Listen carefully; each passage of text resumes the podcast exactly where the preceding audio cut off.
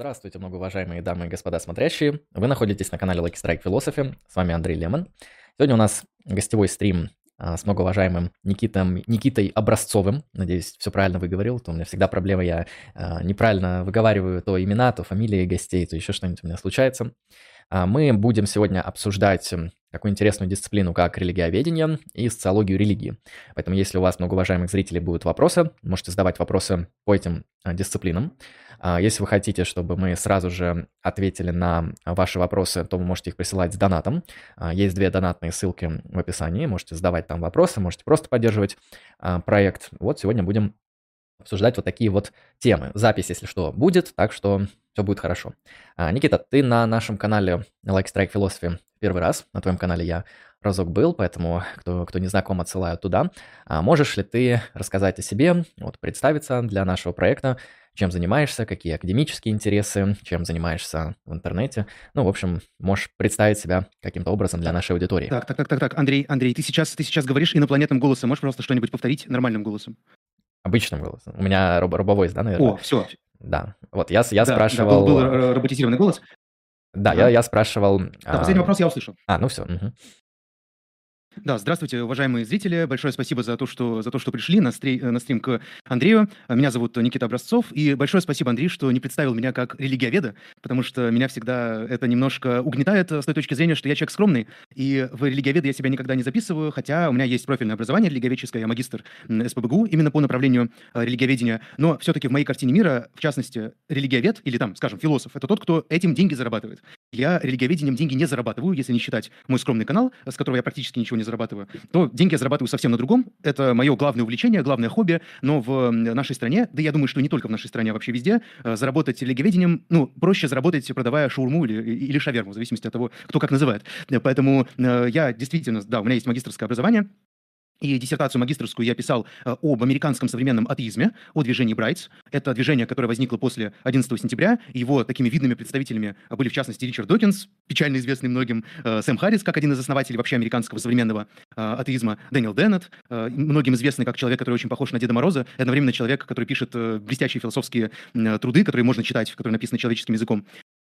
Этому была посвящена моя магистрская диссертация. Я об этом сделал подробное исследование с использованием социологических методов. И ключевой метод, который я использовал, это был метод глубинного интервью. То есть я говорил с людьми, причем из разных стран мира, там на разных языках, которые ассоциируют себя с этим движением, Брайтс. И, в общем, ну, составил некий опросный лист и по нему шел, и потом долго-долго интерпретировал э, получившиеся данные. А, так, меня слышно хорошо? Я не подключиваю? Нет, нормально все слышно, все, можешь продолжать. Все, шикарно.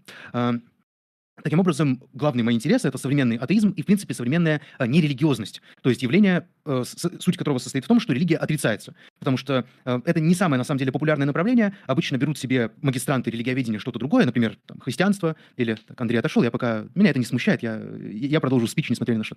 Эм, очень часто берут себе, скажем, буддизм, ислам, христианство. Я себе взял вот такую тему, как нерелигиозность, причем современная нерелигиозность.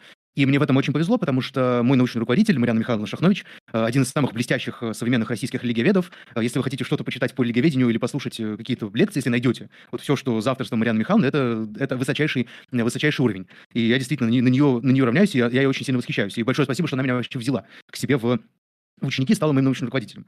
Э, вот. То есть, на самом деле, у меня образование религиоведческое неполноценное, потому что бакалавр, у меня был бакалаврское образование совершенно другое.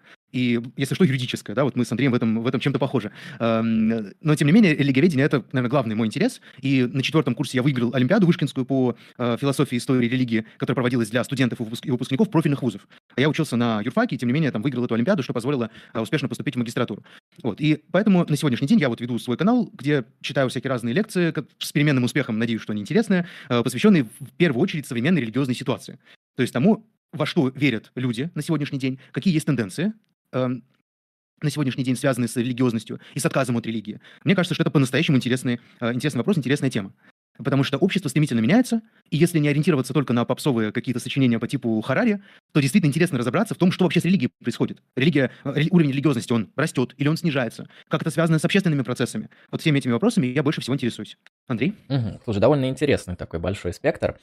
Um, мог бы рассказать подробнее про вот концепцию нерелигиозности? Ну, я как понимаю, речь о светскости. Я слышал, что обычно используют а, такой термин. Если что-то другое имеется в виду, можешь немножко подраскрыть. Вот, ну, я спрошу так, почему твой академический интерес пал именно на такой тип, а, и насколько вообще Насколько вообще легко в наших российских религиоведческих, так сказать, программах э, исследовать подобные вещи, потому что ты действительно сказал, что популярно там брать конкретные какие-то вещи наподобие там ислам, христианство, буддизм, может быть там Африку, африканские религии. Насколько, насколько религиоведу легко исследовать нерелигиозность, и что вообще исследуется, когда исследуется нерелигиозность? Можно ли сказать, что это вообще предмет э, религиоведческого исследования с твоей точки зрения? А, спасибо, отличный вопрос, э, точнее, несколько вопросов. Сразу вот то, что, э, то, что немножко резануло мне слух, насчет африканских религий, вот, э, по крайней мере, в моем потоке и на моей памяти не было никого, кто бы профильно этим занимался, потому что все-таки для этого, на мой взгляд, нужно поехать туда и общаться уже там напрямую, эм, потому что мы знаем, что, например, Фрезер, автор фундаментальной книги «Золотая ветвь», который писал, основываясь на широком массиве этнографических данных, он за всю жизнь из кабинета выходил разве что, чтобы сходить за, за пивасиком или за сигаретами или, или за табаком для трубки. То есть он вообще не выезжал в экспедиции. То же самое можно сказать и про Эмили Дюргейма, который писал о э, религиозности, о религии австралийских э, аборигенов, Несмотря на то, что он никогда, насколько я помню, не был вообще в Австралии. А, поэтому вот изучать нерелигиозность можно вообще не выходя из своего ноутбука, на самом деле. Потому что для этого можно проводить глубинное интервью э, через, э, там, через интернет, через э, те же соцсети. Для этого ну, достаточно чи- начитывать довольно большой массив литературы, но все равно это, это, это, для этого не нужно ехать куда-то специально, чтобы изучать нерелигиозность. Для того, чтобы изучать все-таки религию Африки, особенно если, вот мы, может быть, дальше про это поговорим, если использовать методы включенного исследования, то есть если феноменологически к этому подходить, если не просто сидите снаружи, знаете, как вот на аквариумных рыбок смотреть на людей, если попытаться вплыть в этот аквариум и из, изнутри оценить вообще, что там происходит и что люди испытывают в момент ритуала, например, то это гораздо-гораздо сложнее. А, почему мне стало интересно заниматься нерелигиозностью? Ответ на самом деле очень простой. А, повторюсь, у меня нет бакалаврского религиоведческого образования, то есть я магистр, и когда я пришел в магистратуру, все, кто учился практически, они учились на религиоведов. И у них были курсы там и по христианству, и по исламу. У меня ничего этого не было. Я читал все сам, я изучал все сам. По, по лекциям, по книгам. А, и поэтому мои знания были очень скудные. И взять какую-то тему для углубленного изучения мне было очень сложно. Но в чем я хорошо разбирался уже тогда, так это в разных, значит, Докинзах, в разных Харрисах, в разных э, Хитчинсах, потому что я их читал и зачитывал ими уже э, в университете. И мне это было интересно.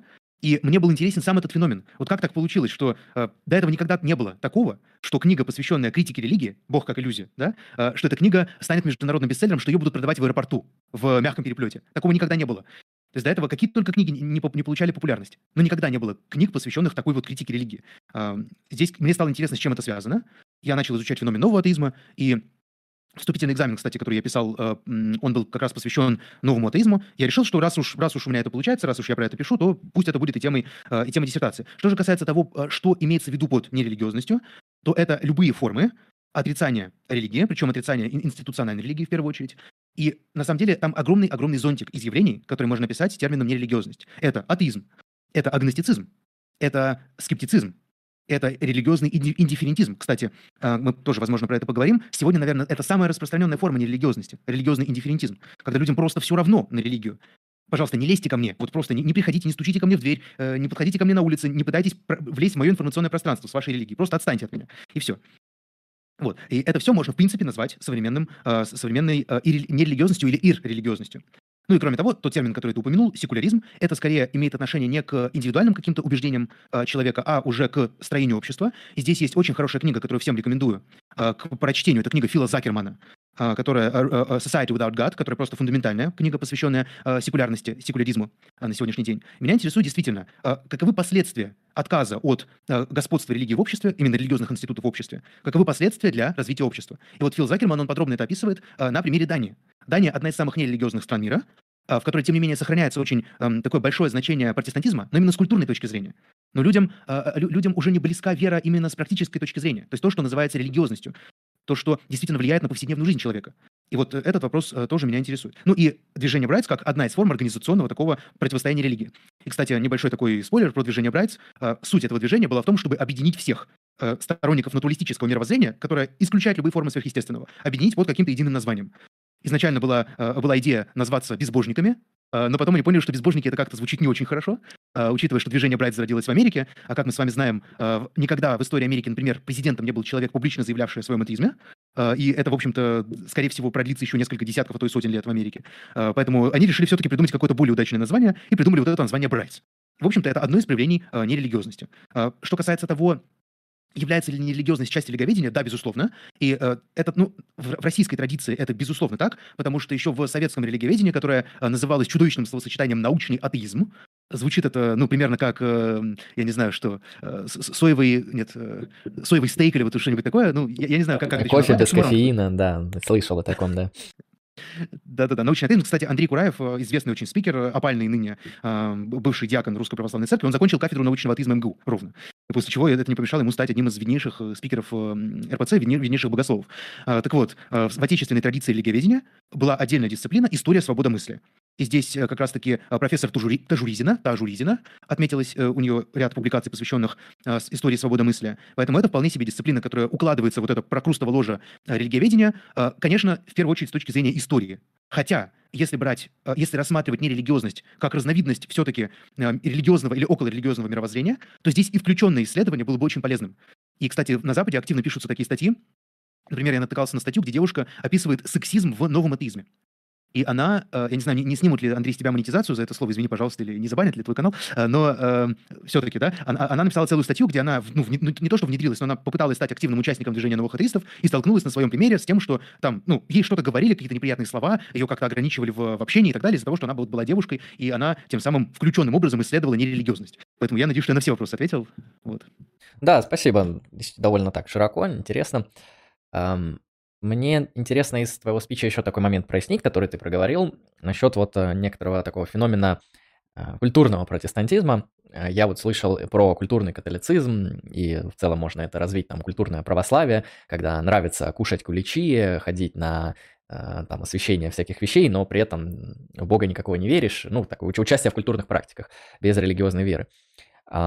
А в чем вот эта вот фундаментальная разница? То есть на каком-то уровне такого обыденного понимания кажется все понятно, но вот если брать эм, в таком более строгом, более научном аспекте, грубо говоря, когда протестант изучается культурологом, а когда протестант начинает изучаться религиоведом. То есть вот где вот эта граница между э, культурной манифестацией религии и некультурной, и почему мы не можем сказать, что вот эти вот культурные протестанты, они тоже протестанты, просто, ну, они немного отличаются от тех протестантов, которые были там 100 лет назад, 200 лет назад, вот. Сразу в памяти всплывает э, знаменитая, знаменитая вот эта логическая уловка э, «no true Scotsman», э, подлинный шотландец или истинный шотландец. Истинный протестант или не истинный протестант. Здесь сразу возникает еще этический вопрос, а вправе ли мы вообще решать, вот этот человек настоящий протестант или православный? Это не настоящий. Я видел статьи, они, правда, в основном в аффилированных, скажем, про, про православных, там, ну, скажем, православный Свято-Тихоновский университет, который, у него, кстати, сильная школа такого, ну, своеобразного религиоведения, да, на стыке с теологией, но действительно там, там качественные очень статьи встречаются. Так вот, я видел статью, которая была в Вестнике этого университета, университета опубликовано, где как раз э, автор пишет, что не нужно говорить, что вот православные, которые не ходят в, постоянно в церковь, что они какие-то не, не такие православные. Они тоже православные, просто они вот, ну, немножко, вот они, они, может быть, на пути к воцерковлению и так далее. Поэтому здесь еще этические вопросы возникают. А если отвечать на твой вопрос, э, твой вопрос по существу, то в академическом религиоведении существует несколько а, концепций, а, которые описывают а, данную проблематику. В частности, существует концепция belonging without faith, то есть принадлежность без веры.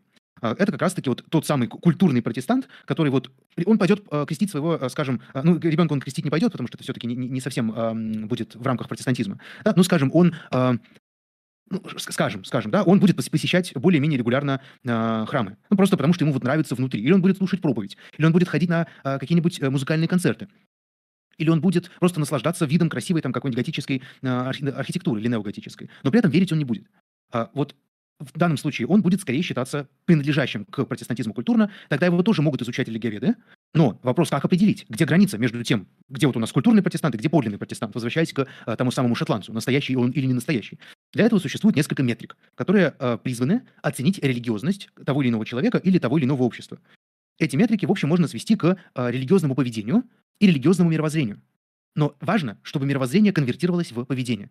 Потому что э, православное мировоззрение, которое можно заявить просто сказав «я православный», этого еще недостаточно для того, чтобы с, вот с именно такой академической точки зрения человека признать э, в полной мере принадлежащим к православию. То есть все-таки существуют некоторые маркеры поведения, такие как, перечислю, регулярное посещение храма.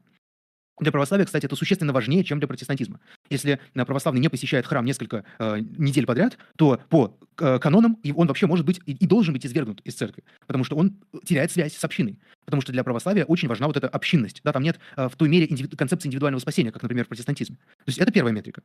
Затем, э, чистота или периодичность самостоятельного чтения священного писания. Это тоже очень важный аспект, потому что мы с вами тоже знаем, и наверняка многие встречались с этим в жизни, что вот человек весь такой православный, обвешанный крестами, просто говорит, что вот я самый православный на свете, а первую заповедь он назвать не может.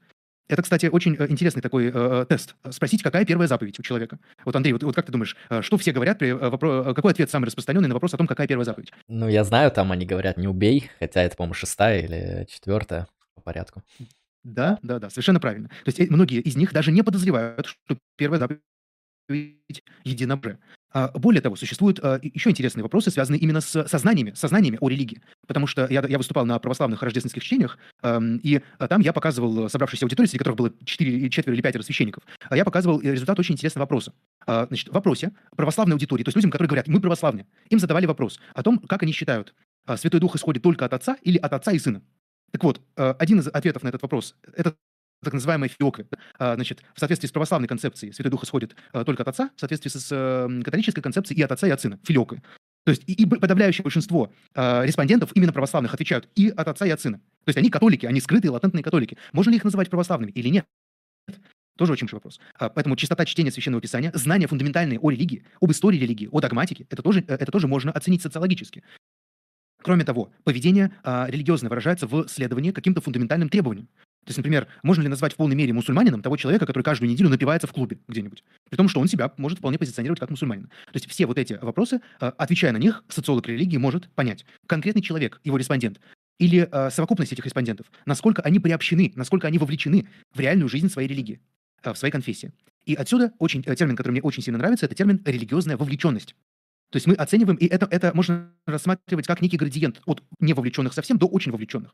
И это помогает нам, э, не скатываясь в да-нет, то есть в э, черное и белое, в, в, просто в э, противопоставление, мы можем оценить на уровне градиента, насколько человек относится к той или иной религии именно фактически, а не по, по своему собственному мнению. И, конечно, тенденция последних лет, особенно в постсоветских странах, это фундаментальное расхождение между уровнем заявляемой религиозности и реальной религиозности, которую можно оценить. А в частности, что значительный процент людей, которые... Это так, эм, это э, то, то, что меня всегда удивляло. То есть около 30%, там по разным подсчетам, от 10, 20, 30% людей, которые заявляют себя как православных, вообще не верят в Бога. То, э, по, по мне, так это нонсенс. Еще значительное число людей, которые заявляют о себе как о православных, параллельно верят, например, в переселение душ. И их тоже можно, в принципе, после этого выписать из православных, потому что переселение душ противоречит фундаментально. Э, православие — это, в принципе, несовместимая вещь. Поэтому... Мягко говоря, да. да. Не, вот я, я видел... Спасибо, да, за ответ. Сейчас у нас немножко связь подлагнула. Нет, вот все нормально. А, да, я видел да, тех православных, которые там и в карты Таро верят, там и в астрологию, и в другие в гороскопы. А, ну это астрология, это гороскоп это раздел астрологии. В общем, другие, другие интересные вещи, там и в заговоры. Так что да. А, это, я бы сказал, что это какая-то новая форма такая синкретической религиозности, ведь э, иногда в истории возникали синкретические культы, то есть когда там вот была какая-то суровая религия, да, потом вот она включала все на свете. Вот мне кажется, мы попадаем в те времена, когда включают все на свете, и, конечно, в строгом смысле это противоречие, но ведь на практике нормально, ведь на практике человеку не мешают верить одновременно в гороскопы, пока маршрутки едут, и молиться на экзамене, когда билет не тот выпал или что-нибудь такое. То есть на практике все работает, так что синкретизм... Кричать халяву прийти. Ну да, что-нибудь такое. А, хорошо. Довольно интересно. Да, кстати, извини, извини, перебью сейчас. Э, да. А, извини, просто я дополню буквально то, что ты сейчас сказал. По поводу синкретизма, это действительно это удачный термин. А, еще термин, который стоит здесь учитывать, это термин народная религиозность.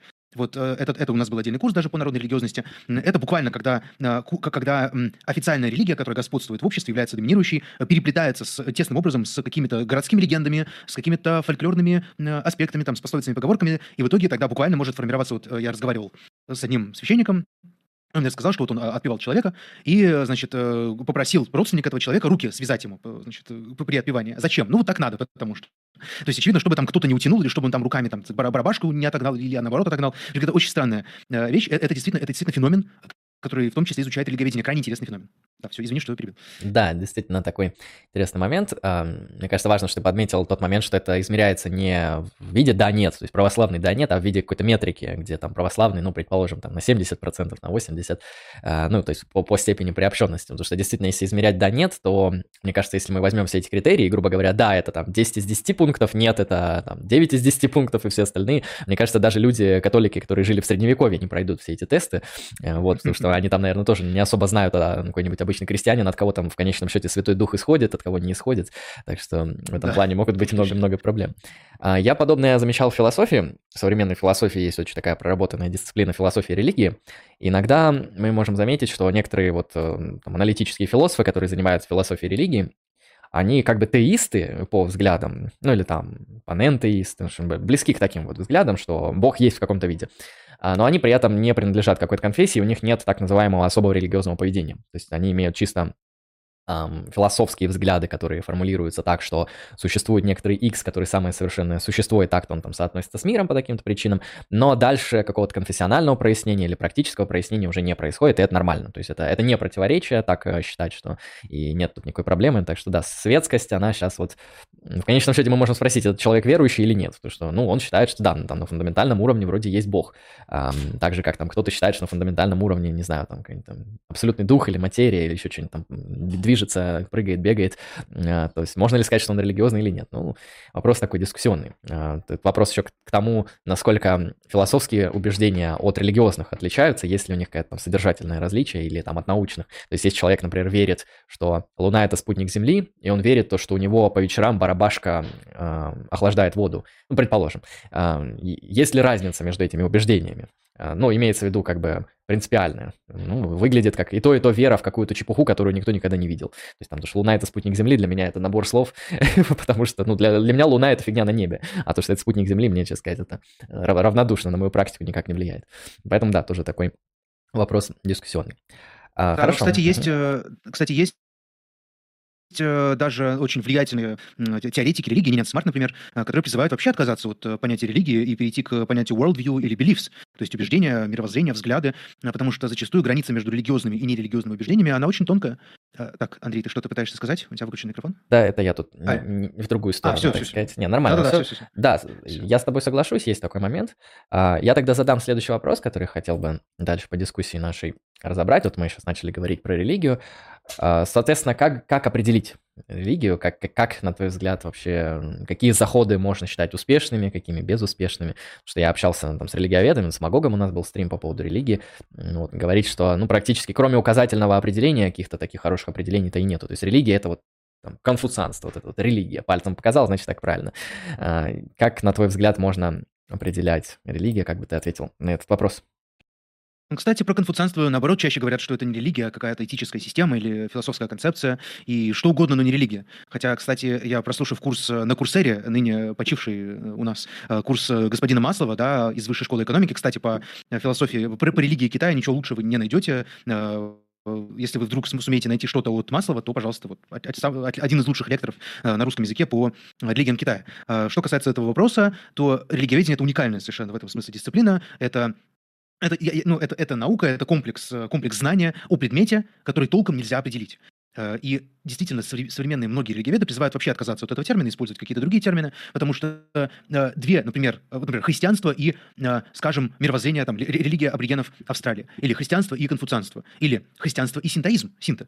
Их настолько мало чего объединяет, что между ними очень мало разницы. И гораздо проще отказаться вообще от концепции религии, просто поставить религию, вот все вот эти религиозные убеждения куда-то в один ряд с идеологией, например, и вообще отказаться от э, термина религия. Я считаю, что это не совсем э, верный подход, и что вполне можно найти какие-то общие признаки, которые хотя бы, хотя бы указательно могут нам помочь понять, где религия, где не религия. Просто это очень сложно на самом деле сделать. И, ну, меня, с другой стороны, всегда раздражает, когда человек вот говорит о религии и при этом не дает никакого определения религии. И мне всегда хочется сказать, ну, дайте хоть какое-то. Я понимаю, что это сложно, да, это сложно, ну, вот хоть что-то дайте. Потому что когда человек два часа рассуждает о религии вот, и, и не, не дает никакого определения, что в его понимании религия? Потому что, например, тот же Харари, упомянутый сегодня, он считает, что, э, значит, какой-нибудь датаизм, вот это вот его, э, что он там пишет в, э, в своих книгах, это, вот это там какая-то новая религия. И коммунизм, и фашизм у него это тоже религия. Кстати, популярная точка зрения, что и феминизм религия, и, значит, mindfulness, вот это то, что там Топлис говорил, это все у нас религия. Так тогда дайте определение религии. И обоснуйте, почему вы даете именно такое определение. Поэтому все-таки я считаю, что нужно пытаться работать с определениями религии, нужно констатировать факт, что определение религии дать все сложнее и сложнее, потому что в условиях современного мира, постиндустриального общества, границы зачастую стираются, и ну, существует несколько подходов к определению э, религии. Существует подход функциональный, когда мы пытаемся сказать, что религия – это то, что выполняет такие-то, такие-то, такие-то функции. Здесь, на этой ниве, самый э, успешный, наверное, представитель – это Бронислав Малиновский, э, который э, как раз-таки... Мне, кстати, казалось, что функционализм – это такая дюргеймовская тема, или он был до Дюргейма, или, или зависел от него? Нет, он был после. После, угу. Он, он был после, да. да. да. Ну и, и, и Дюргейм, конечно, функционалист. И ну, у Вебера там скорее была понимающая социология, хотя и по его мнению тоже религия выполняла там определенные функции. Эм, то здесь Малиновский, Дюргеймовская школа, где религия воспринимается как ключевой фактор социальной стабильности религия воспринимается как система убеждений, которые транслируются именно в общество, и это традиция социологическая, то есть социологический подход к религии, можно сказать. Э, эти определения, они вполне, вполне толковые, они вполне мне нравятся. Э, но здесь есть и э, определения, которые можно назвать отродьем сатаны. Такие определения, например, можно найти в школьных учебниках по обществознанию. Вот если вы хотите найти что-то плохое, открывайте любой школьный учебник по обществознанию, и просто и вот ничего хуже вы не найдете. Потому что там вот пишут вот эту стартную чепуху про то, что религия — это комплекс верований, основ, значит, основанных на убеж... комплекс убеждений и практик, основанный на вере в сверхъестественное. Слово сверхъестественное первое, что мне сказали в магистратуре, забыть это слово, вообще его не использовать. То есть слово сверхъестественное вообще неприменимо, потому что существует огромное количество религиозных, околорелигиозных направлений, где термин сверхъестественное вообще не применим. В частности, тот же самый, а, то же самое конфуцианство. Что там сверхъестественного? Ну, там есть вот э, у Конфуция небо с большой буквы. Ну, пожалуй, на этом все. А, вот. Ну, и часто еще про буддизм говорят, что это атеистическая религия, хотя там есть боги, это они просто немножко другие, не монотеистические. Вот. А, значит, то определение религии, которое, еще подходы, которые существуют, это попытка феноменологического определения религии. То есть оттолкнуться от категории священного, от категории того, что выводит человека за границы обычного мира. То есть вот мы живем, мы беседуем, мы что-то обсуждаем, и когда мы переходим, э, когда мы начинаем воспринимать реальность по-другому, когда нам начинает казаться, что э, эта реальность ушла куда-то в сторону, а теперь другая реальность, какая-то более высокая реальность, то это священное. Здесь работа Рудольфа Отто священная. И также э, феноменология религии отсылает нас к Натану Задерблому, известному шведскому автору, и, конечно, к творчеству Мирча Илиады. А феноменологические подходы, они, они тоже довольно, довольно обоснованные, имеют право на существование, но у них тоже есть ряд недостатков, а, связанных с тем, что включенность в, в деятельность той или иной конфессии немножко подрывает объективность исследователя. Хотя сразу же нам вот из-за угла вот тут появляется Фирабин, и крутит пальцем у виска, говорит, что какая объективность, вообще забудь, что ты несешь.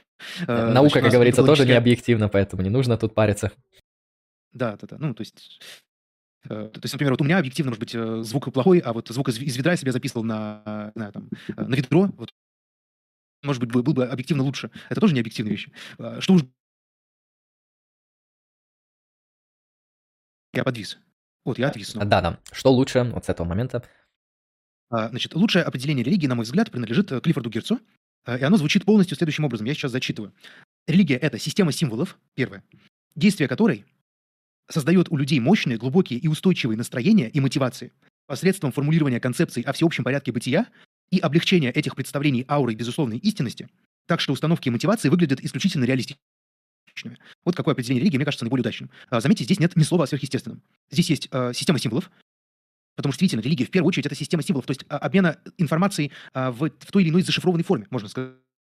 То есть, когда э, человек несет свечку, да, скажем, или харуки как-нибудь, то э, который, там, инопланетянин с Марса, который это увидит, он не поймет. То есть это некая система символов погружения в контекст. Действия, которые создают у людей мощные, глубокие и устойчивые настроения и мотивации. Это тоже очень важно. Потому что, почему, например, я не считаю э, религией э, пастафарианство? Потому что, казалось бы, там есть вот, ну, формально там есть система убеждений, там есть э, вера вот в этого, значит, летающего монстра и так далее. Потому что э, это не создает систему действительно мощных, глубокоустойчивых настроений и мотиваций. Это вот отсылает нас к феноменологическому подходу к категории священного. И облегчение, э, значит, формулирования концепции о всеобщем порядке бытия, я потом скину э, это определение, если нужно будет уважаемой аудитории, э, потому что звучит на слух, я понимаю, не очень. Концепция всеобщем порядке порядке бытия. Если акцентировать внимание, тогда и марксизм, и, и либерализм, значит, и, и, и либертарианство, да, Хайка там и так далее, это все можно назвать а, религией, потому что любое убеждение, оно претендует так или иначе на истинность, если это не фейрабендовское убеждение. Эм, и тогда сразу же это может попасть в категорию религии. Но это не попадает в категорию религии. Почему я последовательно выступаю с той позиции, что ни марксизм, ни коммунизм, ни фашизм, ни атеизм религиями не являются. Они являются какими-то квазирелигиозными, э, квазирелигиозными явлениями. И, кстати, а можешь по, про уточнить, можешь уточнить, а почему вот феминизм, марксизм, либерализм не подпадает под это определение? По какому критерию оно не проходит? Ну, в данном случае, э, ну, в данном случае оно не подходит именно по э, критерию наличия, э, наличия ощущения священного. Хотя на самом деле, ну, то есть вот именно священное именно в том э, понимании, которое здесь, которое здесь предлагается. Священное, то есть над, надчеловеческое какое-то э, ощущение создания какой-то иной реальности. Вот то, о чем э, говорит Бирц, его ученик Роберт Белла. То есть должна возникнуть какая-то другая реальность. И должно происходить переключение из одной реальности в другую. Вот что самое важное в религиозном убеждении. Все-таки, да, когда мы говорим о феминизме, феминизм это какая-то объяснительная модель. Это, или о, там, том же самом о коммунистической идеологии. То есть не возникает ощущение вот этого свитча между одной реальностью и другой. Э, кстати, Андрей, я не знаю, как было ли у тебя про это на канале, э, Хёзинга «Человек играющий». Э, это очень тесно переплетается книга с вот этим определением религии, которое я здесь развиваю. Потому что в этом смысле очень похожа на религию, потому что формируется иная реальность. И Роберт Белла в книге «Религия в человеческой эволюции» как раз тоже об этом пишет очень подробно, о том, что игра и религия, они тесно связаны. Все-таки, когда мы говорим о какой-то идеологии, о какой-то системе взглядов, когда не формируется ощущение э, вот, изменяющейся реальности, что вот у нас есть обыденная реальность, и есть реальность надобыденная какая-то, которую можно назвать священной. И ощущение причастности к этой реальности делает наше, наше э, существование м, чем-то более, как бы, чем-то, чем-то высоким, да, чем-то, чем-то иным. Все-таки этого нет, насколько я понимаю. Хотя если когда-то возникнет какое-то подобие вот, это, вот этого ощущения святости да, в рамках феминизма, вполне возможно, что феминизм и станет чем-то религиозным. Вот, на, сегодня, на сегодняшний момент, на сегодняшний момент, на сегодняшний момент это скорее просто идеология, которая предлагает какую-то объяснительную модель мира. Вот есть патриархат, вот есть, значит, системное угнетение, вот там с этим нужно так-то, так-то расправляться и так далее. Здесь нет ощущения переключения реальности. На мой взгляд, это просто важная, важная сущностная характеристика религии. Если Давай я попробую, о... да. попробую показать, насколько получится у марксизма, например, быть вот этой вот, э, так сказать, идеологией, которая переключает реальность. Э, ну, я покажу, например, как это может быть, а ты, ну, если не подойдет, то опровергнешь. Думаю, тут, наверное, легко это как-то mm-hmm. можно будет сделать. А, итак, предположим, мы вот не марксисты, и рано или поздно мы открываем для себя марксизм. Ну, такой не вот э, в компартии непонятно чего, а в таком более нормальном академическом виде. А, мы узнаем несколько истин. Мы узнаем то, что все, что происходит в социальной реальности, это а, одна сплошная иллюзия, которая скрывает э, злобные интересы капитала, капитализма, а, и, получается, так, экономических интересов. То есть, грубо говоря, мы думаем, что мы свободно пришли на рабочее место, чтобы заработать денег и потом там оплатить квартиру в ипотеке, но на самом деле вот эта вот обыденная реальность оказывается э, как бы иллюзией, ну, надстройка, да, по Марксу, это все иллюзия, это все сплошной такой систематический обман. И что же такое настоящая реальность? А настоящая реальность – это реальность экономических производственных отношений, где четкое распределение там на владельцев средств производства и тех, кто вынужден работать на этих средствах производства, то есть на буржуазию и пролетариат, где происходит систематическое отчуждение труда. Вот такая вот злобная реальность нам предстает. И более того, Маркс, он там, например, указывает, что такую реальность ее можно как бы понять исторически, что у нее было начало, что вот она так э, как бы генеалогически развивалась через движение формации, и на самом деле то, где мы сейчас, это только одна из точек, и вот вот-вот наступит точка будущего, и мы можем встать на ту самую правильную точку исторического вот этого скрытого тайного сакрального процесса а, и прийти к, там, не знаю, пролетарской революции, в конечном счете построению социалистического коммунистического общества ну, скажем так, вот критерии по поводу того, что есть какая-то другая реальность, которая необыденная, вроде, вроде подходят. То, что есть какая-то, ну, вдохновляющая, мотивирующая сила, ну, вполне. То есть понятно, что марксизм — это не просто я описал мир, это, как говорится, еще и руководство к действию, о чем Маркс постоянно пишет, что там его философия может содержать проблемы, но главное, чтобы она освобождала пролетариат. Вот, вот в чем ее цель как бы была. Насколько вот это, по-твоему, делает марксизм чем-то религиозным? Или, или все же тут чего-то не хватает? На мой взгляд, то, что ты описал, это подходит под определение изменения картин мира под воздействием каких-то аргументов. То есть по такой логике абсолютно э, любая ситуация, где сначала у человека было одно мировоззрение, потом оно стало другим, э, формируются две реальности. На мой взгляд, нет. На мой взгляд, э, та реальность, вот, которую ты описал, с, с игрой производственных сил, с жадными капиталистами, которые... Я, ты говорил, что нормальный, нормальный марксизм, не, не вульгарный. Ну, тогда, скажем, да, экономический базис, и игра производственных сил, а, возможно, даже мир системный анализ, потом туда подключится еще что-нибудь, какие-нибудь неомарксистские такие проявления. Это все становится обыденной реальностью человека, когда он это принимает. Все-таки для э, человека религиозного, когда он наблюдает веру, действительно реальность раздваивается. Он остается жить в этой основной реальности, в этой реальности, которая, которая ему близка, которая является для него обыденной. Но при этом он может перейти в другую реальность. То есть вот то, что ты описал, это изменение обыденной реальности, я бы так сказал, с одного на другое. То есть я раньше считал, что Земля — это кусок сыра да, на небе. Сейчас я знаю, что это спутник Земли.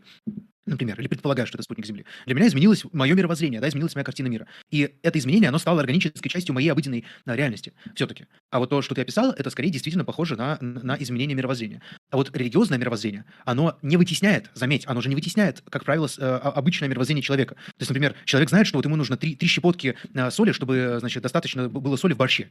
Он это знает, он это понимает. И когда он начинает, э, скажем, когда он становится неофитом, когда он приобщается к религиозной традиции, это не меняет его представление о борще. Ну, как правило, если мы не будем какие-то фантасмагорические примеры анекдотические придумывать. Здесь все-таки, на мой взгляд, присутствует расщепление э, реальности. Хотя здесь возникает другая проблема.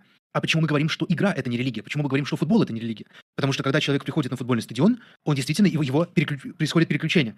Потому что э, те, с кем он пил пиво вчера еще как с друзьями, он их ненавидит, потому что они э, поганые бомжи или, значит, э, или проклятые, кто там, кони, кони педальные. Э, потому что он ненавидит болельщиков другой команды, э, возможно и так далее. Поэтому здесь, здесь тоже есть масса проблем, на самом деле. И Хёзин как раз в «Человеке играющем», он, он очень подробно на этих темах останавливается, и он все-таки дает дефиницию такого разграничения э, игры и религии, но он прямо говорит, что ритуал может рассматриваться как разновидность религии, а ритуал — это одна из важнейших особенностей именно э, религии.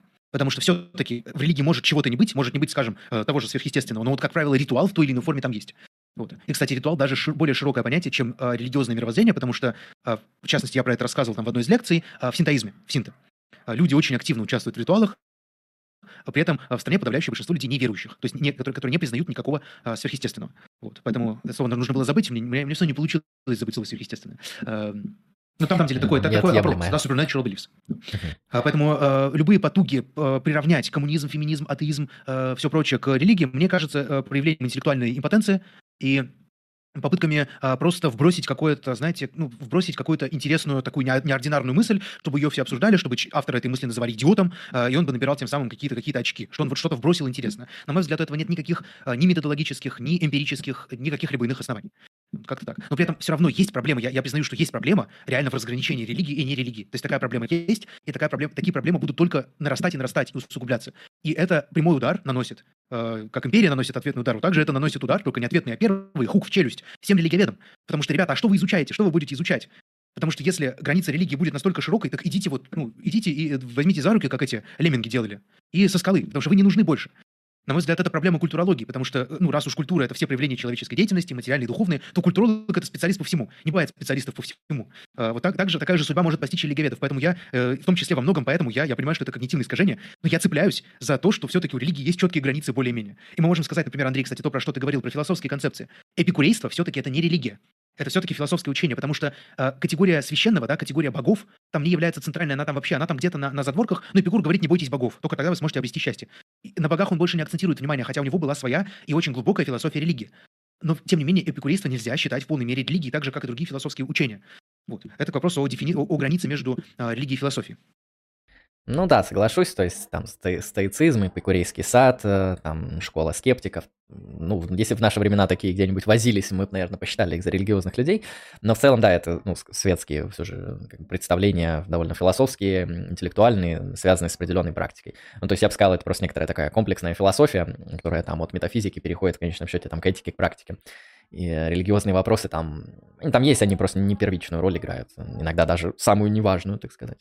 Хорошо, да, действительно много интересных таких сложностей в этом всем. Э, мне в свое время понравилось определение эм, как бы религия. Религия — это то, что изучают на данный момент религиоведы. Вот это, по-моему, такое отличное определение. Ну, в таком, в духе Фейрабента, потому что там Фейрабента... Наука — это то, чем занимаются ученые, да? Да, потому что это... Я раньше думал, это прикол какой-то, но потом я понял, что определить науку настолько же там как бы тяжело, ну, насколько там предмет религиоведения. Поэтому в целом, если мы скажем, наука — это то, чем занимаются ученые в особых условиях, которые мы называем там академические условия на кафедре, э, ну, или в лаборатории, то в целом это как бы нормальное определение. Жить с таким можно. Да. А вот э, насчет методологии познания. Вот, э, ну, сравним, грубо говоря, другие дисциплины. Возьмем какую-нибудь там, не знаю, или лингвистику, или химию. В них, э, грубо говоря, такая методологическая установка, что мы исследуем наш объект э, как бы снаружи. Ну, иногда говорят там объективно, иногда говорят непредвзято, что вот есть какие-то данные о наблюдении э, за этим объектом, их как-то можно э, фиксировать, анализировать, там, через какие-то концепции, метрики интерпретировать, и вот такое знание мы получаем в рамках этих там наук какой-нибудь там исторической лингвистики или, ну, понятно, химии, такой отличной естественной науки. Когда мы говорили про религиоведение, мы даже один раз ты упомянул о феноменологическом религиоведении, о том, что, ну, в целом можно оценивать, я как понимаю, некоторый такой опыт от первого лица при религиоведческом исследовании. А, ну, прояснишь меня, если я тут что-то не то сказал. Насколько, насколько это адекватно с твоей точки зрения в плане методологии? То есть почему, например, там другим исследовательским проектам кажется, такая методология не очень там приемлемая, не очень популярная. В религиоведении она как будто вот требуется, потому что без, грубо говоря, непосредственного погружения в религиозную практику тех или иных э, людей мы можем не понять религию. А, то есть, грубо говоря, э, прийти в какое-то племя, исследовать их религию как химик, то есть со стороны, наблюдая все, фиксируя, это будет, конечно, хорошо, но кажется, что недостаточно. общем, насколько, с твоей точки зрения, оправдана вот такая феноменологическая процедура анализа религии, насколько она вообще надежна и какие в этом всем успехи? Надо сказать, что феноменологический подход, он, э, на мой взгляд, один из самых перспективных в изучении э, религии, и он э, действительно он требует затрат, для этого нужно как минимум внедриться действительно в сообщество. Суть этого подхода состоит в следующем. Если мы хотим действительно понять, э, что означает ритуал э, в племени Мумба-Юмбу, да, когда разделывают теленка, значит, берут его, значит, внутренние органы, варят потом в молоке, там, не знаю, там, поглощают или что-нибудь еще. Ну, я на, на обум просто что-то сказал. То есть, что означает тот, тот или иной ритуал? Мы должны не просто в нем поучаствовать. Ну, поучаствовать, ну, ну поучаствовал, поучаствовал, постоял рядышком. Мы должны проникнуться этим. Мы должны стать частью этого племени. Мы должны внедриться не просто как эм, тайный агент какой-нибудь. Мы должны внедриться и стать частью племени, и испытать все то же самое. Испытать тот же религиозный опыт. Мы должны ощутить вот это переключение реальности. А, кстати, про ритуал тоже вот интересно, что, как правило, когда происходит какой-то религиозный ритуал, люди действительно полагают, участники ритуала, что они воспроизводят какое-то событие прошлого. Самый яркий пример, конечно же, это причастие. Потому что мы знаем, что причастие – это не просто выпить когорчик и э, съесть хлебушек. Это реальное участие э, в той самой тайной вечере. Это реальное э, поглощение, значит, плоти Христа и крови Христа. А, и, поэтому ритуал – это действительно очень серьезная вещь. И как можно понять ритуал, вот как ты сказал, э, глядя, значит, как на, на куст или на, на, на клопов, на этих верующих людей, которые испытывают какие-то чувства в этот момент. Это очень большая проблема. И, э, к сожалению, на сегодняшний день феноменологический подход не сказать, что очень популярен. Сегодня популярны другие подходы к изучению религии. Главное, что нужно понимать о феноменологическом подходе, то он отказывается, принципиально отказывается от попытки объяснить формирование, истоки да, формирования религии. Ему не интересен вопрос, а, откуда взялась религия, почему она появилась. А, дело в том, что существует, в общем-то, два подхода вообще к пониманию религии. Это как раз-таки феноменологический подход изнутри, отказываясь от эм, попыток узнать истоки зарождения там, той или иной религии, и условно-редукционистские подходы. Редукционистские подходы, самый яркий пример – это когнитивное религиоведение. Читайте, уважаемые коллеги, э, книгу Паскаля Бойера э, «Объясняя религию». Вот вы, поймете, вы увидите, узнаете напрямую, что такое редукционистский подход в религиоведении. То человек просто берет и говорит, религия – это побочный продукт эволюции, э, и религия возникла как, такая, как такой сбой системный, да, потому что она в общем-то, была результатом, результатом развития совершенно других качеств мозга, но она стала их побочным, побочным продуктом. Феноменологу религии неинтересно, откуда возникла религия вообще. Ему вообще все равно. Потому что верующий в племени Муму-Юму, когда он жарит, а, значит, теленка, и, и думает, что он тем самым приобщается к каким-то древним духам, или он общается с предками, или еще что-то, ему неинтересно, откуда появилась религия. Точно так же исследователю, исследователю должно быть это неинтересно с точки зрения феноменологического подхода. Вот, поэтому этот подход, на мой взгляд, имеет право на существование, но, одно большое но.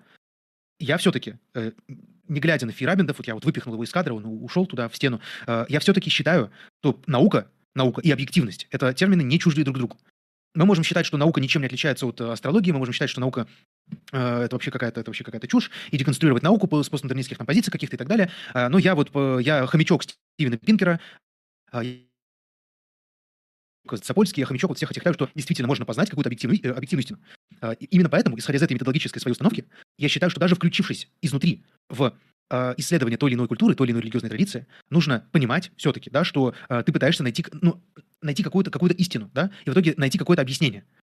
А, не, не природы религии, да, потому что а, природу религии мы не объясняем в рамках феноменологического подхода, но объяснение, по крайней мере, с точки зрения вот этого человека, который, с точки зрения верующего. И можно написать статью с точки зрения верующего, найти истоки этого опыта с точки зрения верующего. Это вполне себе разумный подход. Другая проблема, которая здесь возникает, это соотношение а, религиоведения и а, теологии. Потому что могут сказать, да, что... довольно вот, интересно, да, в чем между ними такая разница. Да, потому что сразу можно сказать, что, ну, позвольте, но ведь э, нам теология говорит, что, э, значит, что нужно познавать э, религию с точки зрения, вот, с точки зрения конфессии. Но здесь есть одна большая разница. Между, феномен... Смотрите, вот, между феноменологическим подходом в религиоведении и теологией разница вот очень-очень тоненькая. То есть она, вот, она, вот, она уже готова порваться. Например, многие религиоведы академические, Натан, Натан Задерблом тот же самый, или э, Томас э, Лукман, да, Питер Берг, э, его коллега, да, Томас Лукман, э, многие были пасторами, буквально. Так вот, в чем все-таки здесь граница, на мой взгляд, проходит? Теология, она внутри одной конфессии существует.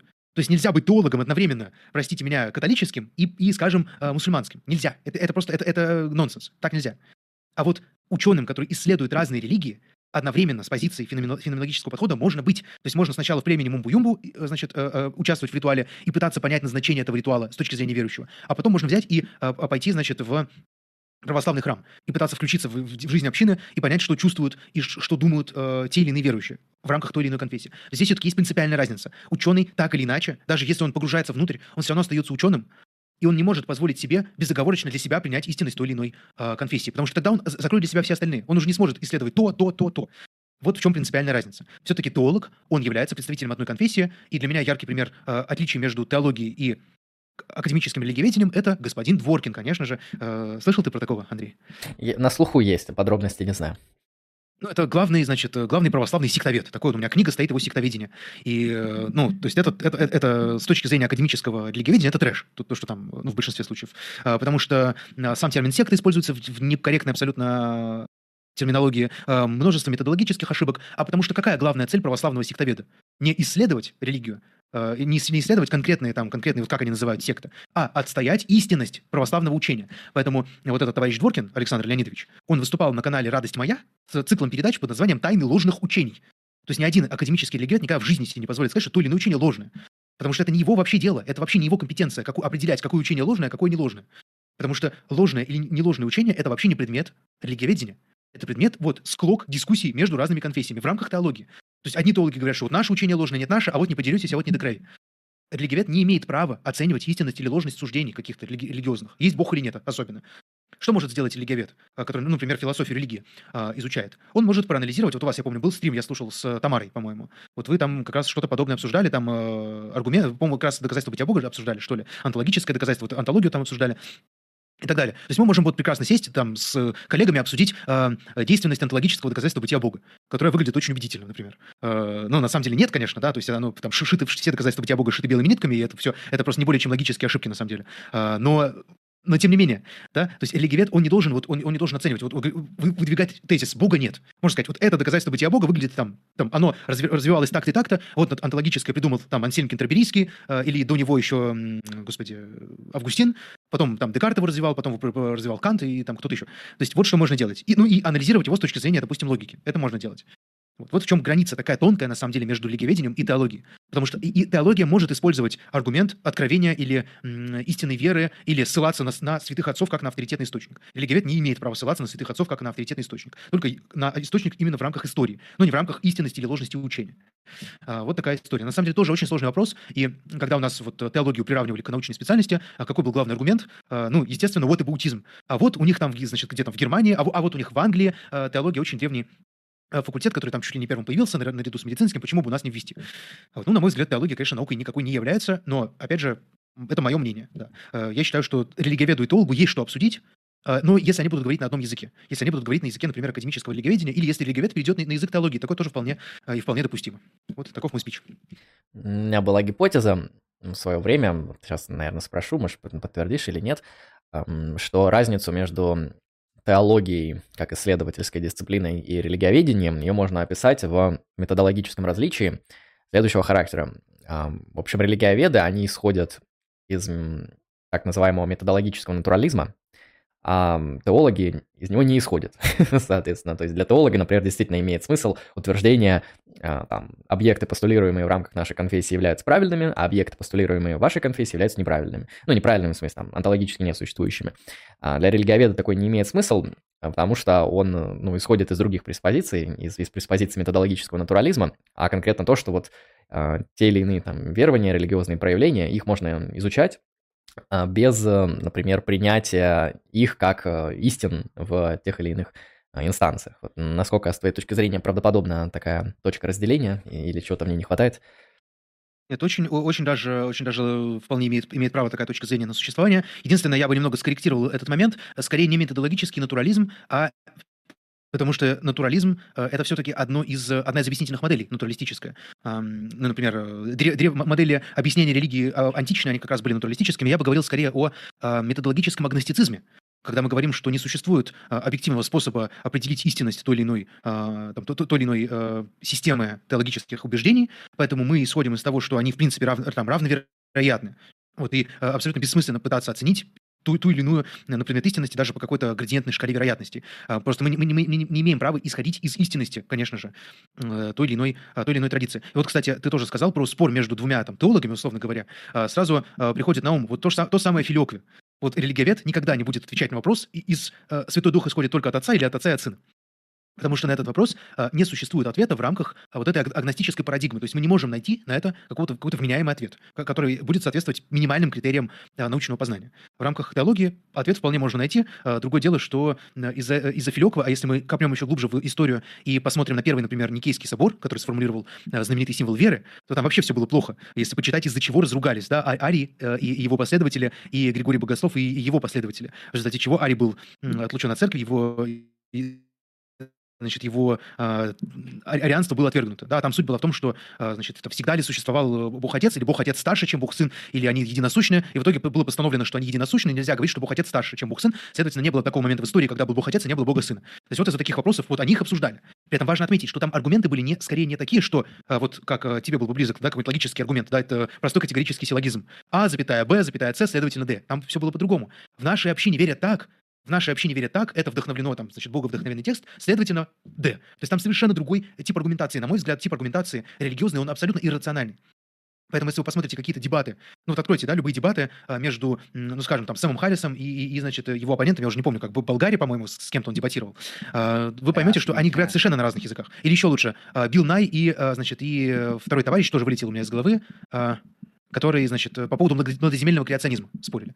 То есть любые попытки выйти значит, человека, вот теолога, выйти за пределы теологии и начать дискутировать там о биологии, например, с биологом, сразу же он, он оказывается э, уничтожен, потому что это просто не его специализация. То есть, на мой взгляд, вот это очень опасная тенденция, выход теологии за границы теологии.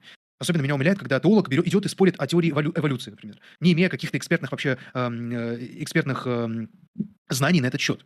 Вот, поэтому здесь вопросы компетенции очень и очень... Э, они еще отличаются от культуры к культуре, от страны, к, от страны к стране, на самом деле. Поэтому, ну, в моей картине мира, опять же, разделение такое. Да, и то, что ты сказал, это вполне себе имеет право э, на жизнь.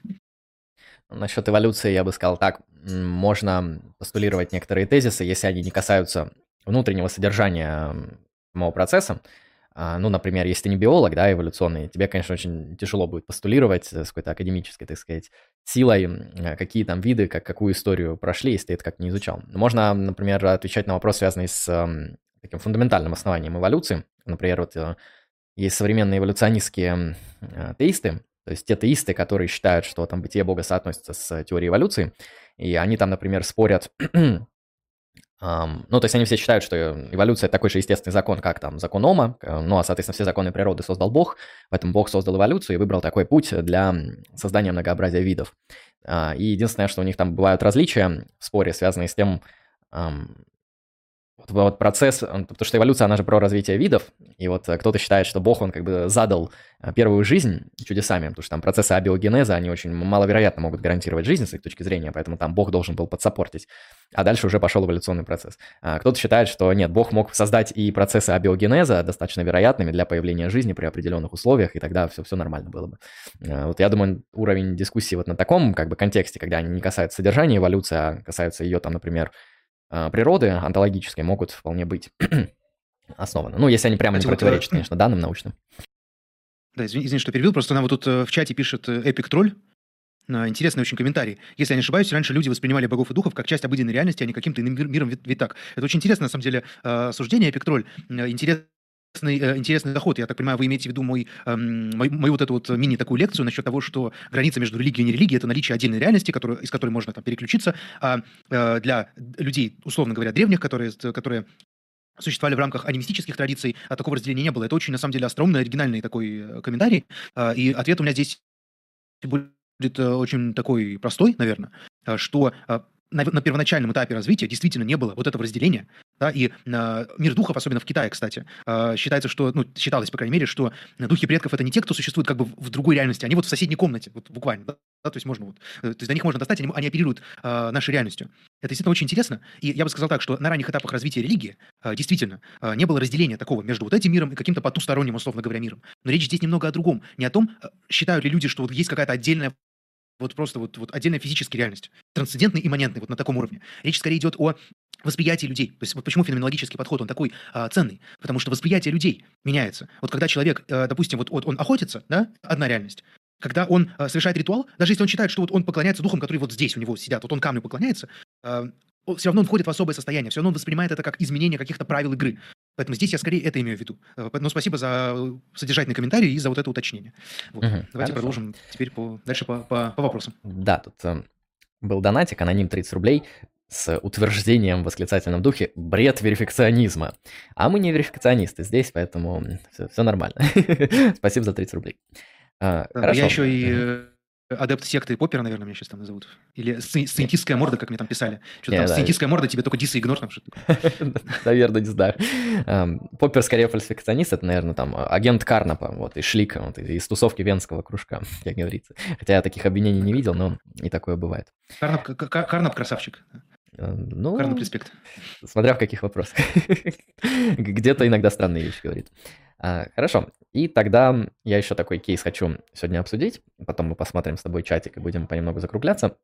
Вот а, а, есть вопросы генеалогии религии, происхождения религии. Ну, как ты сказал, там, с точки зрения феноменологического религиоведа, это на самом деле не важно. То есть он может этим интересоваться, может нет, это вторичный вопрос.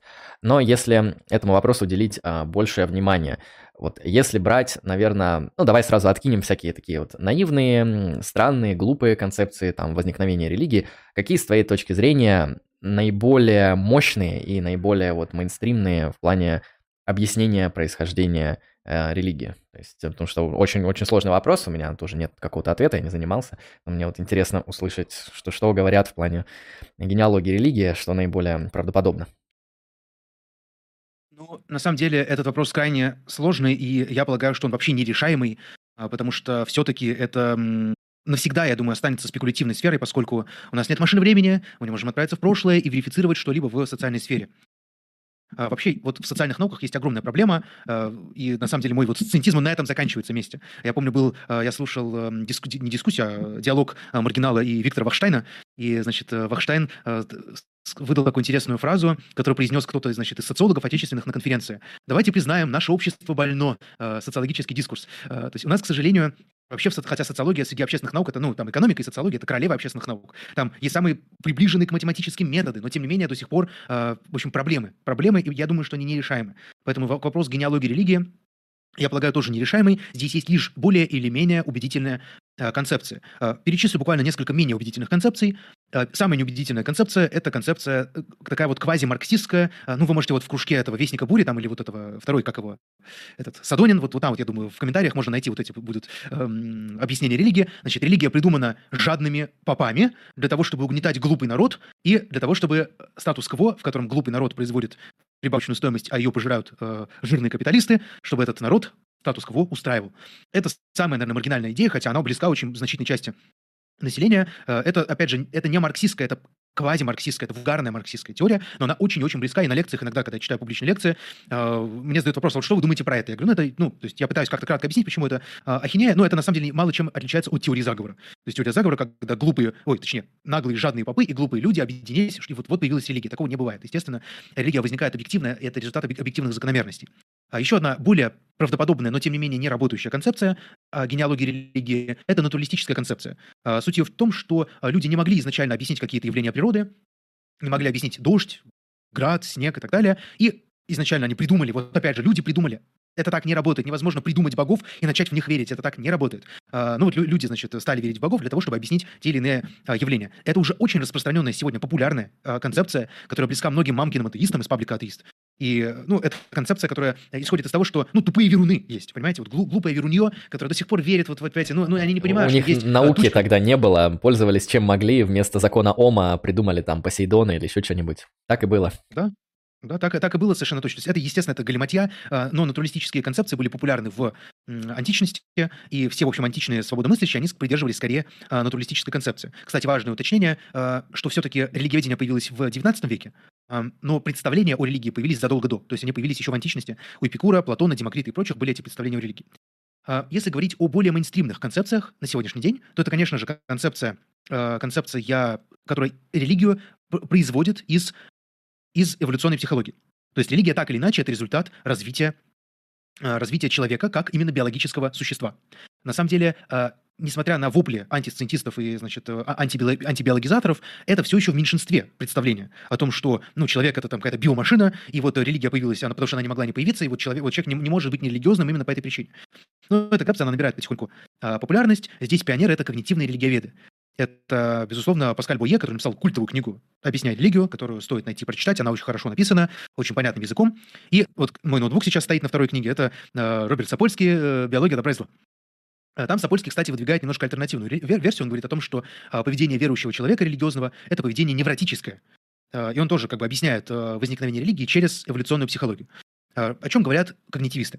О том, что верования религиозные – это лишь разновидность других иррациональных верований. Почему иррациональных? Ну, потому что рационально, с точки зрения классической теории рациональности, то, что верифицируемо, привет, привет донатеру, значит, который там что-то писал про, про, про верифицирование, да? Классическая модель рациональности. Иррациональные верования, те, которые пытаются, в частности, объяснить мир каким-то э, наличием какого-то надчеловеческого мира и так далее, э, это продукт развития человека как биологического организма. Э, это, в общем, такая вот такая классическая версия. Здесь есть несколько ответвлений э, этой объяснительной модели. Некоторые исследователи полагают, что э, религия играет просто полезную роль в эволюции. Это, это преимущество в эволюции. Именно поэтому э, сообщества, которые так или иначе транслировали вот эти убеждения, и дело не только в убеждениях, дело еще и в социальной сплоченности, которую демонстрируют религиозные сообщества. И эти, эти сообщества формируются не только вокруг убеждений, но еще и вокруг ритуала. А ритуал может часто предшествовать убеждению, что тоже важно. Так вот, э, так нет, Google, не пиши мне. Мне решил написать Google, я его отшил специально, чтобы закончить свою речь. Э, итак, важно. Так, я забыл, вот сбил меня, сбил меня, сбил меня это сообщение. Вот, значит, первая группа э, когнитивистов и сторонников этой теории, которая, опять же, повторюсь, сейчас мейнстримная скорее. Э, но, но она мейнстримная в, э, в своей нерадикальной версии. То есть радикальные версии, которые сводят вообще все поведение человека к биологии, это, это все еще маргинальщина. Но вот э, попытка найти истоки религии в, в эволюционной психологии, это уже потихоньку, потихоньку становится мейнстримом. Так вот, первая группа считает, что э, религия была полезным эволюционным фактором, и что, со, и что религия в какой-то момент появляется, и она в, в момент появления, она уже начинает развиваться абсолютно естественным путем, потому что э, это просто выгодно. Это выгодно с точки зрения выживания. Вторые э, ребята, в том числе Паскаль Бое, считают, что э, религия – это побочный продукт. То есть религия сама по себе не дает никаких плюшек, но э, религия является побочным продуктом, и в частности э, на, наше э, стремление нашего мозга искать закономерности там, где их нет. В частности, вот это знаменитое лицо на Марсе, где все видят, лицо, хотя на самом деле там просто там несколько, несколько холмиков и гор. А, вот. Многие просто берут и производят религию из склонности человека в не связанных напрямую вещах искать какие-то закономерности.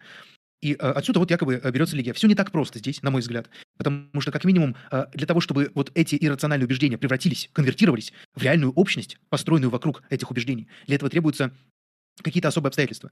И такими обстоятельствами являются экономические факторы. И вот вам еще одна теория, которая сводит развитие религии к производственным факторам. Это, конечно, уже ближе к такому научному марксизму, если можно вообще так, так выразиться, да? Ну, к, я бы сказал, вменяемой версии марксизма. А, но здесь я бы как, что производственные силы, безусловно, являются толчковым фактором для развития религии. Об этом я делал неоднократно ролики на своем YouTube-канале, о том, что а, сложные боги появляются в сложных обществах. И не раньше. А, знаменитая дискуссия между Максом Вебером и Карлом Марксом о том, что на что влияет там, религия на а, производство или производство на религию. Вебер считал якобы, что протестантская этика повлияла на становление капитализма, а Маркс, наоборот, э, из, из, из формации выводил особенности э, религиозного опыта. Эм, ну, здесь, на мой взгляд, конечно, скорее правильно будет считаться ответ второй, э, где превалируют именно материальные факторы. То есть материальные факторы, с одной стороны, это, это факторы развития религии, но вот фактор возникновения религии – это, конечно же, скорее всего, э, эволюционная психология. Поэтому вокруг этого сейчас строятся все более-менее вменяемые объяснительные а, модели именно возникновения э, религии. Потому что, конечно же, все сводить только к социальной сфере, э, как это делают вот Жак Фреско и его последователи, которые мне тоже пишут комментарии матерные иногда оскорбительные, значит, э, насчет того, что я вот биологизатор и все такое, э, они сводят все к социальному. То есть, если взять вот человека, э, как это говорил э, основатель бихевиоризма Уотсон, Э, или э, Скиннер еще был бихевиорист, то из любого человека можно вырастить верующего, скажем. То есть любой человек, выращенный в окружении, способствующем установлению веры, станет верующим. Но это не так. Потому что э, есть люди, более или менее склонны к религиозной вере. Насчет этого тоже есть огромное количество научных работ. И, в частности, с использованием методов когнитивистики. То есть использование методов а, отслеживания работы мозга при возникновении тех или иных сигналов. Поэтому вот здесь сейчас весь костяк и э, все, вся перспектива современного религиоведения на стыке социологии религии и м, как раз-таки когнитивного религиоведения. На мой взгляд, вот эти объяснения самые э, удачные. Несмотря на то, что э, книга «Объясняя религию» была апроприирована ненавидимым многими Панчиным и прочими э, сциентистами, атеистами публичными, э, на мой взгляд, эта книга все равно очень хорошая, написанная на основе богатого научного и фактического материала, поэтому я предлагаю вам ее прочитать, с ней ознакомиться и составить свое мнение. Вот если, кстати, будет запрос, можно будет сделать какой-нибудь интересный, интересный ивент. Э, допустим, пройдет месяц, э, какое-то количество людей, желающих прочитать эту книгу, и можно будет, допустим, обсудить на стриме э, эту книгу, отдельно ее положение. И можно будет кого-то подключить, допустим, из зрителей, чтобы он высказался. Мне кажется, это был бы интересный формат. Потому что книга действительно одна из самых интересных, с чего стоит начать изучение современного религиоведения. Вот.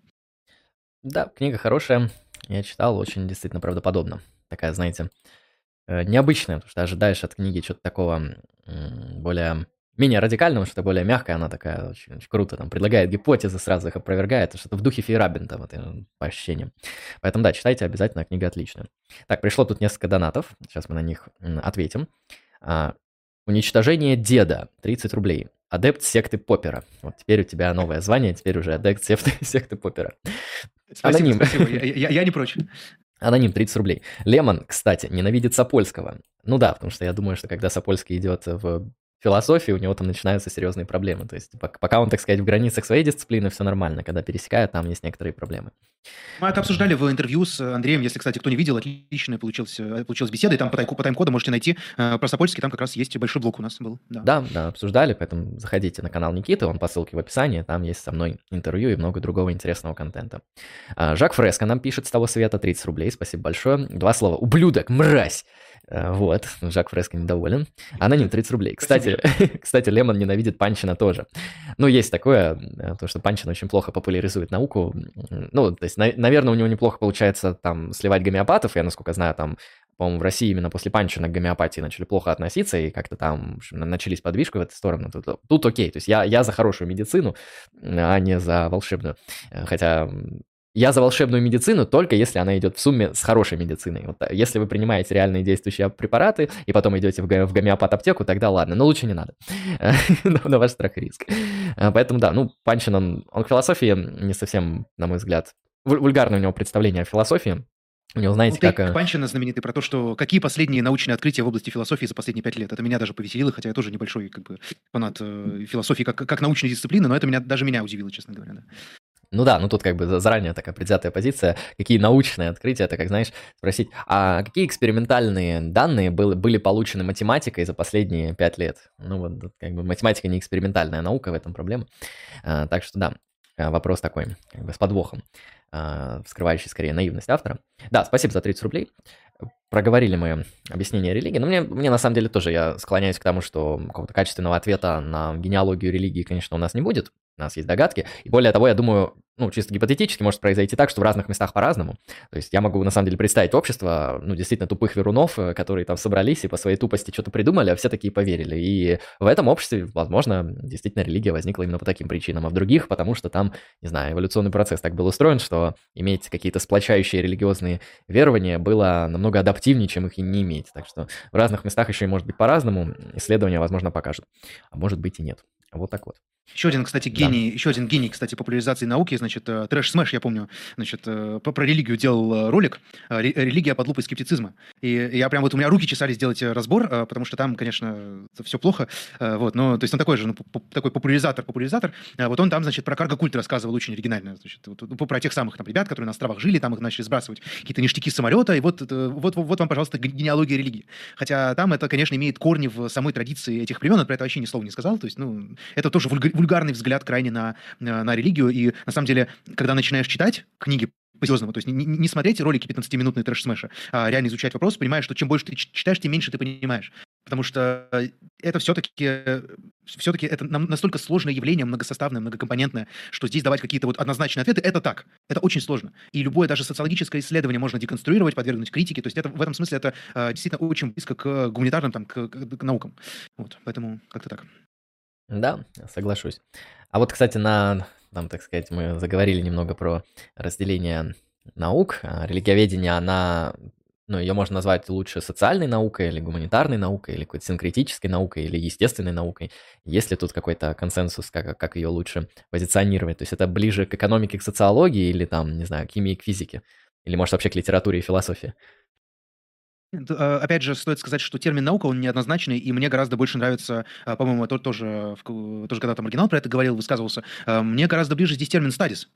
Uh, то есть religious studies. Uh, это мне гораздо ближе, чем вот наука религиоведения. Вообще uh, религиоведение можно определить как комплексный исследовательский проект. Вот так. Да?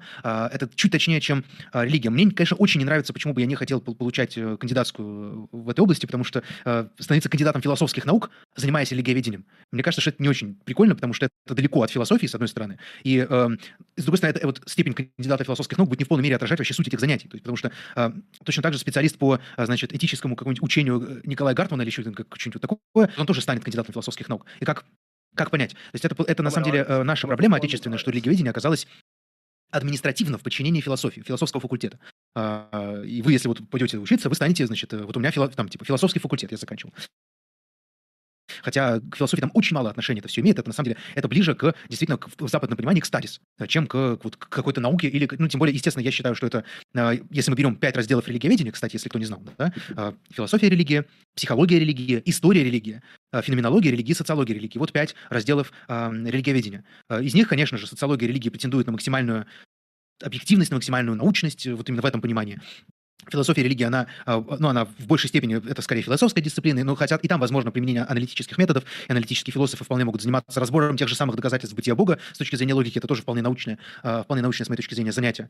Вот. Ну, история религии, это, это да, вопреки некоторым там, городским сумасшедшим, которые бегают и кричат, что история это не наука, а, потому что там вот нет экспериментальной проверки, но это, это я считаю, надо лечиться. В астрономии тоже религии... нет экспериментальной проверки, но вроде наука. Да, ну вот, ну там это, я считаю, это уже вопрос как к докторам. Э, то есть история действительно дает возможность некоторые вещи узнать действительно. Вот она дает возможность узнать э, некую картину, основываясь на источниках, в том числе и э, в том, что касается э, религии. Э, вот. Но мои интересы, конечно, в первую очередь, это социология религии, это феноменология религии. И здесь, конечно, вот я предпочитаю использовать термин religious studies. Вот. То есть не Science of Religion, а Religious Studies. На мой взгляд, это наиболее точное определение будет. А вот, вот этот э, раздел, который связан с когнитивными исследованиями религии, религии, это входит в религиоведение или это пока часть биологических когнитивных наук? Это на стыке, это входит в религиоведение. Есть журнал, э, даже Journal of э, Cognitive, Cognitive Studies of Religion или Cognitive, Cognitive Studies of Religion. То есть это вполне себе Studies of Religion, часть э, современная, мейнстримная. Но сегодня просто использование, естественно, научных методов в социальных науках – это, наверное, главная тенденция в развитии социальных наук, в том числе и в истории. Вот. Привет Анатолий Тимофеевич Фоменко, который вот использовал, вот, разошелся на полную. Ждем его к себе в религиоведение. Хотя он, он же высказался насчет того, что Иисус Христос и Андрей Боголюбский, по-моему, это одно и то же лицо. И что-то такое. Умен деле, не по годам, да. Да.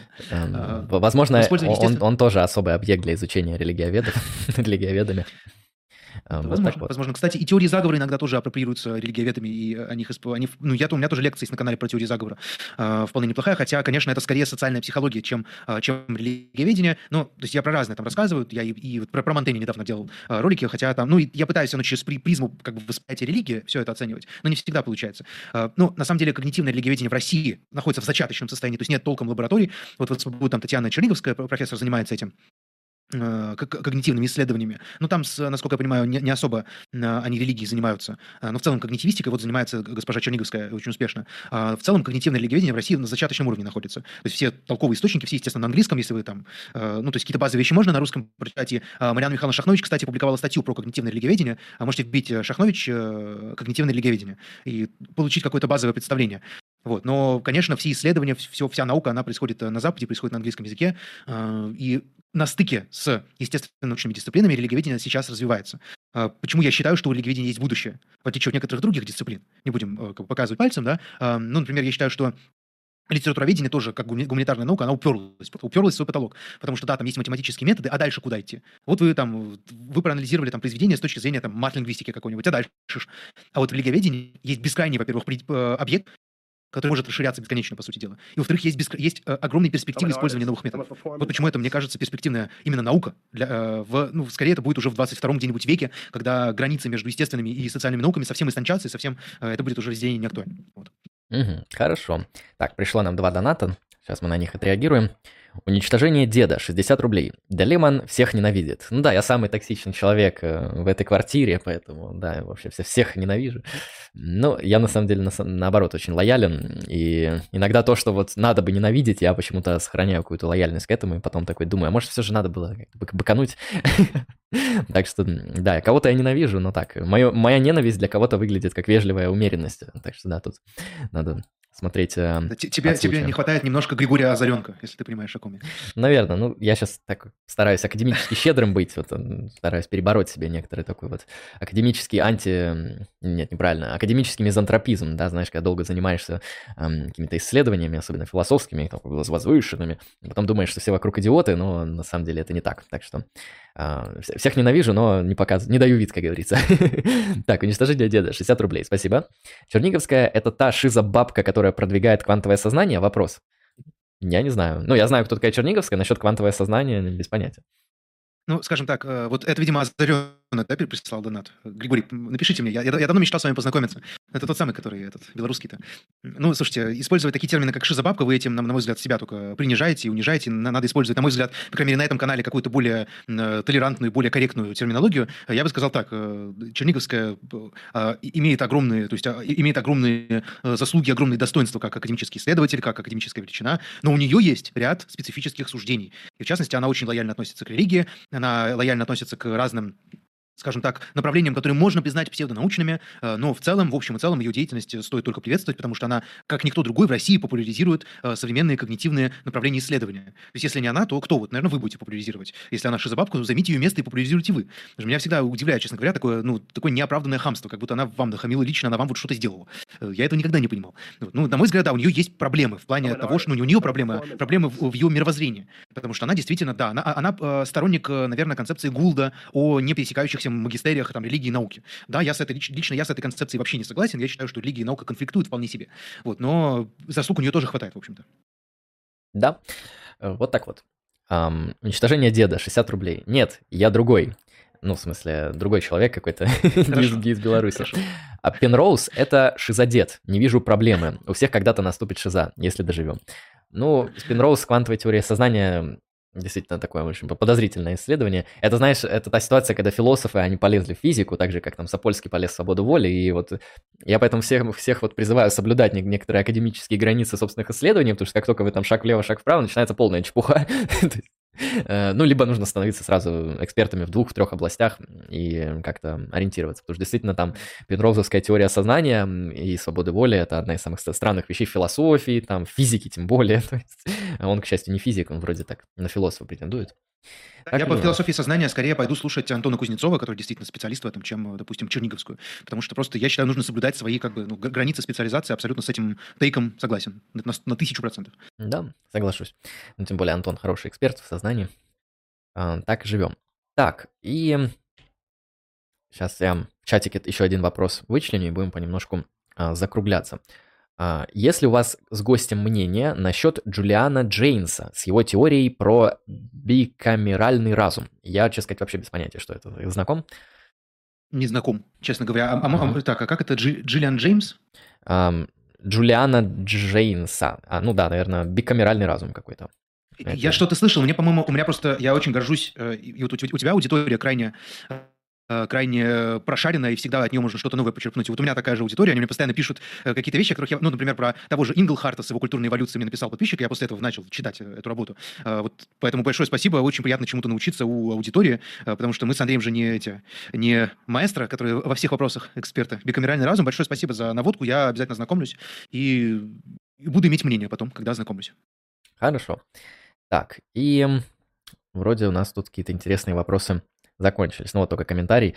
Создание некоторых сект подходит под определение жадные попы и глупые веруны. Ну, это только тоже хотел это сказать, что вот эти вот э, объяснительные теории, которые Никита привел, они действительно работают по факту на... Они же как бы не ложные по определению. Они просто работают на очень такой как бы, узкий спектр произошедших религий. Там религия бога Кузи там, или еще что-нибудь такое. Вот мне кажется, в этих случаях эти теории, они самые объяснительные на свете, самые лучшие. Но не во всех. Тем более, не говоря уже о древних каких-то там гипердревних событиях, которые там, не знаю, больше, чем 10 тысяч лет назад, потому что религия, она, судя по всему, очень старая. Люди религиозным сознанием обладают гипер давно. Не знаю, там, с каких дат мы фиксируем религиозные какие-то обряды, но больше 10к.